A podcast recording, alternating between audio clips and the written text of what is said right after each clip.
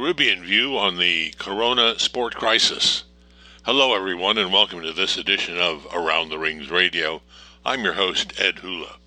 Today we'll be talking with one of the influential sports leaders in the Americas, Brian Lewis. He's president of the Trinidad and Tobago National Olympic Committee, and he's also a member of the leadership of the Continental Association, Pan Am Sports. He is president as well of the Caribbean Association of National Olympic Committees.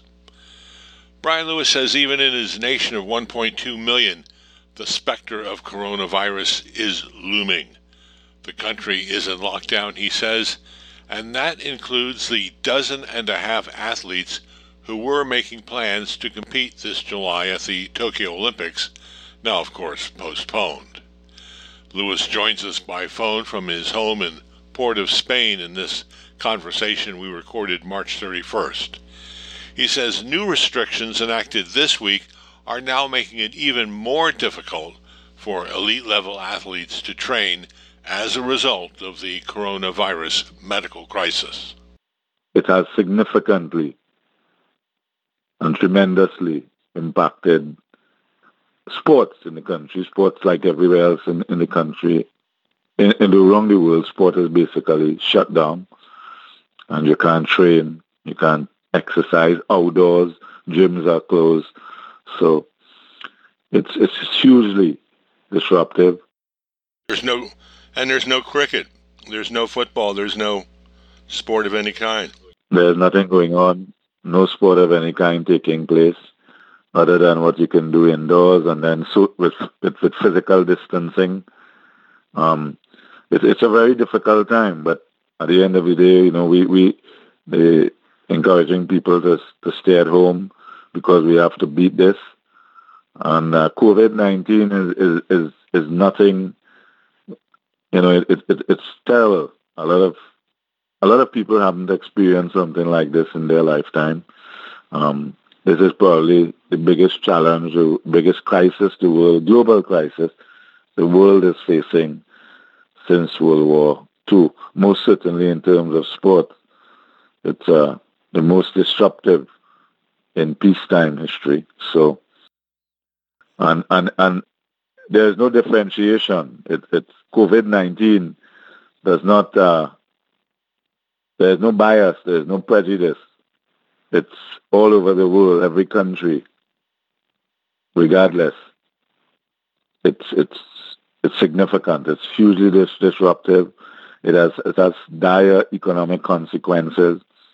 You know, it's nothing. It's not normal. This is not normal times.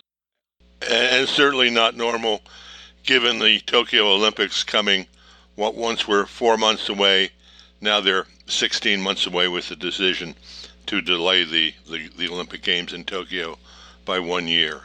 What do you think of the IOC decision to postpone? It was necessary.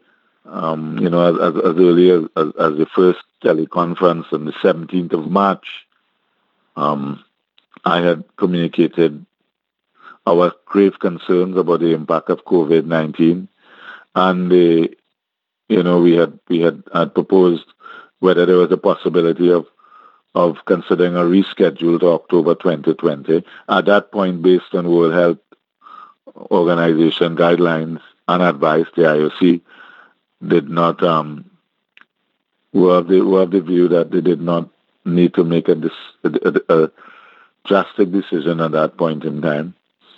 And with the acceleration of the COVID-19 pandemic across the world, World Health Organization had changed that advice, and the IOC acted accordingly. This is on the 22nd of March. So the decision to postpone was one I foresaw. You know, it had raised the possibility, both in the question that you were supposed to send in advance of the 17th of March teleconference. So It was needed. It was important. This is a life and death situation. We couldn't continue to operate as if it was business as usual. Athletes being significantly disrupted, qualifiers being disrupted. So it was a decision that needed to be made, and I'm glad it was made at the point that it was. What does it mean now for preparations for your Olympians for Tokyo 2020? An extra year of preparation, is that a good thing? Is that, a bad thing? How will that be? Can that be turned into a positive for athletes of TNT? Right. Well, I had hoped that it would be. Once the October date wasn't on because of it had to be beyond 2020, but not after summer 2021. I had hoped, it would have been, October went out the window. So I would have hoped, and I did make that point again at the 27th of March teleconference, that April, because the concerns for the heat and humidity and the fact that because of climate control, the trend in terms of temperatures were going up. It is not likely to go down, so that July, August was hot and humid and not ideal from an athlete welfare and athlete well-being perspective. But having said that, I understand fully the commercial and other realities, but I just had hoped that from a perspective of the athlete welfare and health, that given that we had a second bite of the cherry, that we could have looked at April. That didn't pan out. So it's now July, August 2021. And I do have strong concerns and grave concerns about the impact of the heat and humidity. And but it is what it is.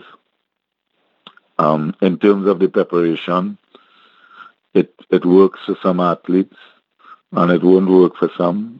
Whether there are some athletes who, whether because of age, loss of form, injury, a year later they were ready, well on the way to peaking and ready for July 2020, July, August 2020.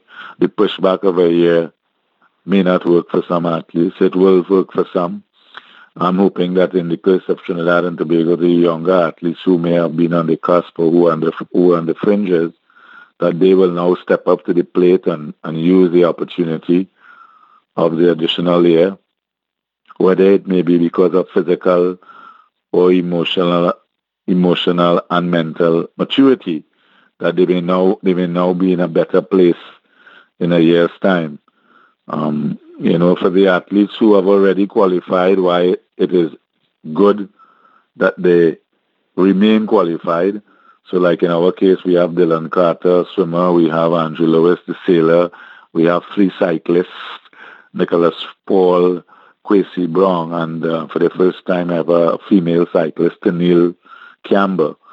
While they remain qualified, it means that, they have to adjust and reset and do it for another year. I think what people don't realize and underplay is that for many of the athletes who are essentially young people, they put their lives on a hold in pursuit of the Olympic dream. And some of them sacrificed all their lives. Some of them sacrificed 12 years, 8 years. And there are a lot of life decisions that they put on hold, whether it is getting married, having a baby, having children, whether it is starting a business or pursuing a career or going to study, whether it's medicine or some other thing. They put these decisions on hold. And so while the change on the surface may sound great, it has impact on the athletes, not necessarily to do with sports and physical. So, and then these things have a knock-on effect in terms of mental health and mental well-being. There are a number of challenges and concerns. I know for sure the Trinidad and Tobago Olympic Committee and I myself, from an athlete welfare and well-being perspective, that we are addressing. And it's not just the ability to train or not train. It is the financial fallout for a lot of the Olympic athletes, especially in a sport like track and field, where they're shutting down internationally, there's no income, because a lot of the athletes depend on appearance fees, performance bonuses, etc. So there are financial considerations, and as I said, they're working through with them the emotional and mental up and down by providing the necessary support. So it's not just the International Olympic Committee and the big international federations who have to juggle, the commercial aspects, and they have hundreds of contracts to renegotiate. It's just not solely about commercial and economic aspects. There are some actual individual life aspects that may be more negatively impact on the individual athletes. We're talking with Brian Lewis, who is president of the Trinidad and Tobago NOC, about what's happening with the postponement of the Olympic Games, what it means for the NOC of Trinidad and Tobago. Are the athletes able to get the mental health services that you're referencing they may need, the kind of encouragement and support? Does the government help out with that? Is the NOC in a position to be able to deliver those kinds of services? Yeah, the Trinidad and Tobago Olympic Committee, one of the things I would have established when I became president in 2013 was an athlete welfare and preparation fund, and a position, project officer, specifically to deal with athlete services and programs and welfare issues. The Athlete Welfare and Preparation Fund, which is called the 10 or more Olympic gold medals by the year 2024, Athlete Welfare and Preparation Fund. We do various fundraising, whether it is a marathon walk, whether it is fundraising events, merchandise sales, and we have very good, strong support from corporate Trinidad and Tobago. So that fund is we will have to tap into that fund on a case-by-case basis to provide the support that our athletes may need. We are working with mental health experts and psychologists to address some of those issues. So the short answer to that is yes, the Trinidad and Tobago Olympic Committee, we have that as a priority. When we say that we are athlete-centered, we don't just pay lip service to it. We walk our talk. Your job includes leadership of the Caribbean Games Association, the Caribbean NOC Association. Yeah. You're making plans for Caribbean Games. What does the change in schedule for the Olympics, what kind of effect does that have on your plans for upcoming Caribbean Games?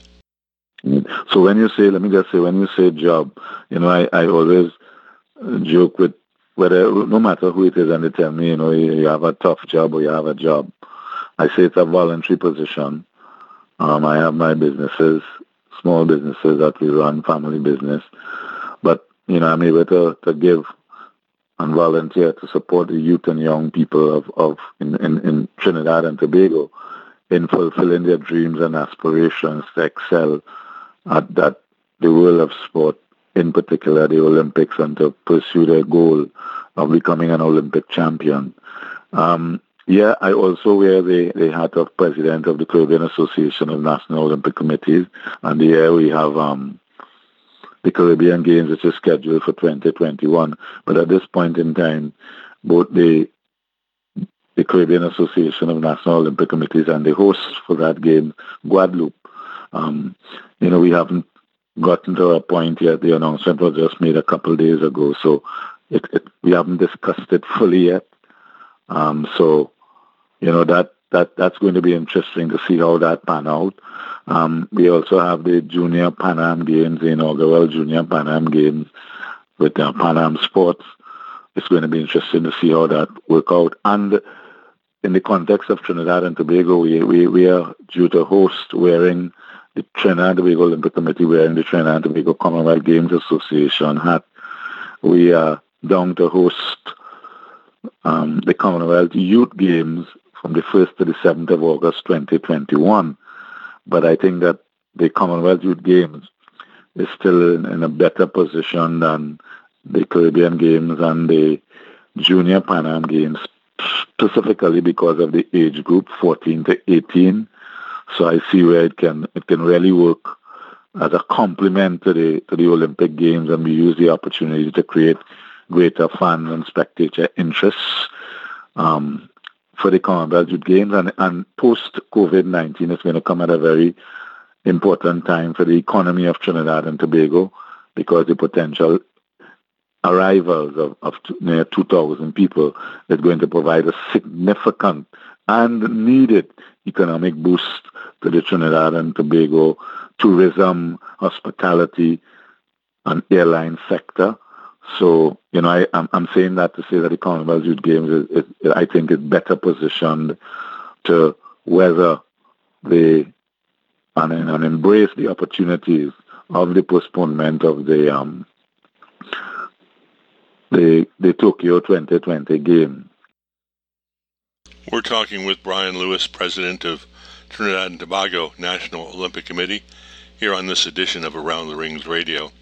I'm Ed Hula. Brian Lewis, there's certainly a financial impact that is going to come out of this postponement, out of these changes for the NOCs, which depend in part on money from the Olympic Games. Have you gotten any indication from the IOC or the Association of National Olympic Committees, Olympic Solidarity, about any financial impacts you have to be ready for that may result from this postponement? Well, the real communication is with the IOC. As I said, we had a teleconference with President Bach and senior members of the IOC on the 17th of March, on the 27th of March. I must say that I really give credit to the President Bach and the IOC, because this is the first time that the National Olympic Committees have had an opportunity to have discussions and conversation and express views and opinions with President Bach and the IOC. And I'm immensely grateful and appreciative for that, because what it has done is that it has given smaller National Olympic Committees, who would normally feel that we don't have a voice because it's all about the big countries and the big NOCs, and it has given smaller National Olympic Committees, and by extension their athletes, an opportunity to voice views and concerns and opinions directly with President Bach and the IOC. So that's something that is a big plus coming out of the COVID-19 pandemic, and it's something I hope will continue. So on the 27th of March, President Bach, Peromiro, and James McLeod gave the assurances that some of the issues that will arise because of the postponement, NOCs will be able to deal directly with Olympic Solidarity on it. They indicated that, for example, the athlete support programs for Tokyo 2020 and the team support programs for Tokyo 2020 will be extended. So that's a huge positive. And, I am assured, both as the president of the Trinidad and Tobago Olympic Committee and the president of the Caribbean Association of National Olympic Committees, that the IOC will honor these assurances and commitments. How about the government? Are they supportive, sympathetic to the needs of TNT sport? Do you get the help you need from the government? Well, the government of Trinidad and Tobago and the Ministry of Sport and Minister of Sport and Youth Affairs, Shamfa Kujio in this case, have been extremely supportive of sport in general. And the Trinidad and Tobago Olympic Committee is not one of the national sporting organizations that depend on government for its administrative support. What we will do is send in a subvention request on the occasion of games upcoming, And also we have recently started sending support because we currently act as the de facto NADO, National Anti-Doping Organization, for anti-doping support, so that the government continues to be supportive. They have committed and supporting the Commonwealth Youth Games, but at this point in time, given the challenges the country and all countries are facing in terms of COVID-19, the COVID-19 pandemic, the government focus is on fighting COVID-19, and all economic resources are being channeled in that direction. So I assume and I expect when the dust is settled and we have gone past COVID-19, the worst, and the storm has passed, that the government will continue their commitment to sport and supporting sport in Trinidad and Tobago. But that does not mean to say that sporting organizations and sport, not just in Trinidad and Tobago, but in the Caribbean, will face significant challenges going forward in the sense of the world is not, it's not going to be the same world that we're going to inhabit post-COVID-19.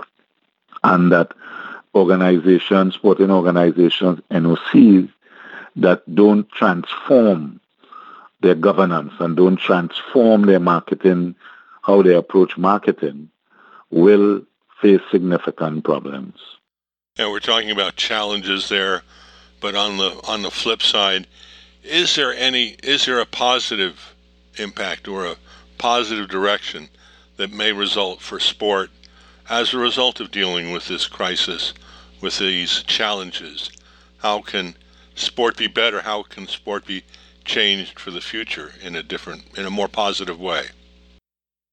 I think that, yes, there are significant opportunities, and I really would want the sporting world, the NOCs of the Caribbean, Trinidad and Tobago, the NOCs of Pan Am Sports, all the NOCs, even the IOC, to embrace the new perspectives, new opportunities that have been created by COVID-19. For example, I just said in terms of governance, the fact that the IOC actually went out and reached out via technology to 206 National Olympic Committees, 33 international federations, and over 200 athletes via the Athlete Commission.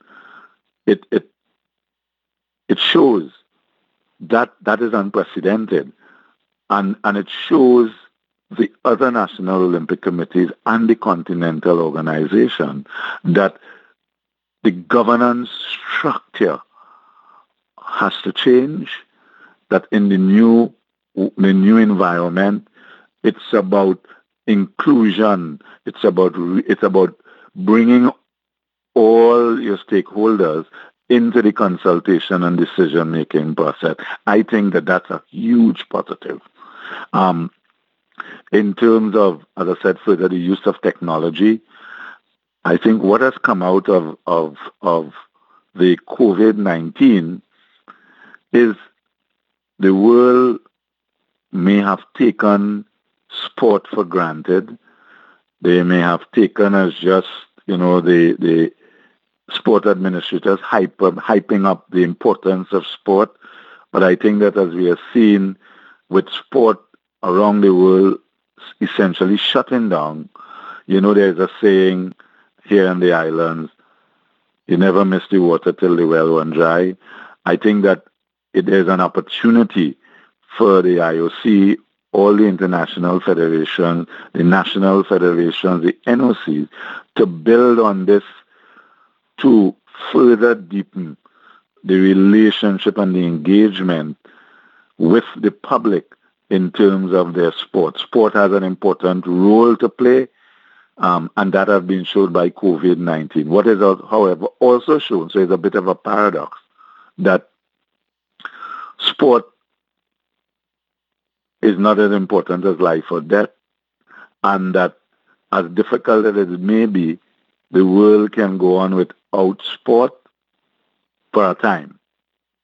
And I think that is also an important wake-up call, because a lot of sport federations and sports administrators and sport leaders have become very self-important with an over-inflated sense of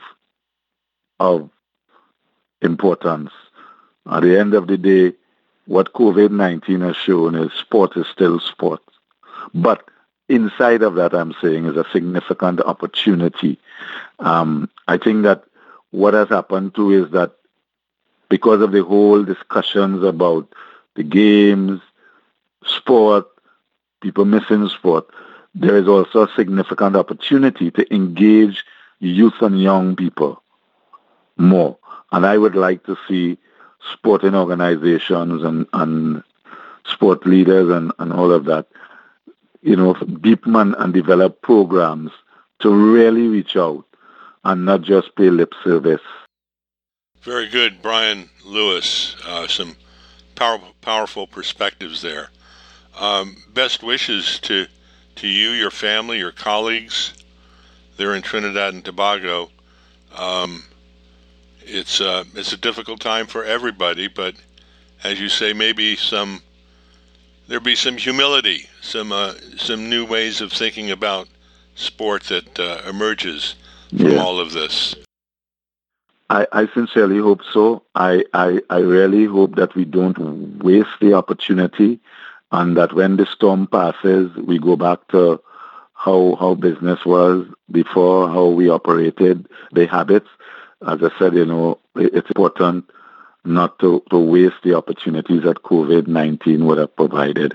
I extend to you and your family and all at Around the Rings the best wishes, and by extension, all around the world, people who listen to your podcast. You know, this is a huge challenge, but, you know, I believe that we can beat COVID-19. We have to remain positive. We have to remain strong. We have to remain resilient. We have to remain indomitable. And we will overcome. We will survive COVID-19. Our guest on this edition of Around the Rings Radio has been Brian Lewis, president of the Trinidad and Tobago National Olympic Committee. He spoke with us by phone from his home in Port of Spain on March 31st.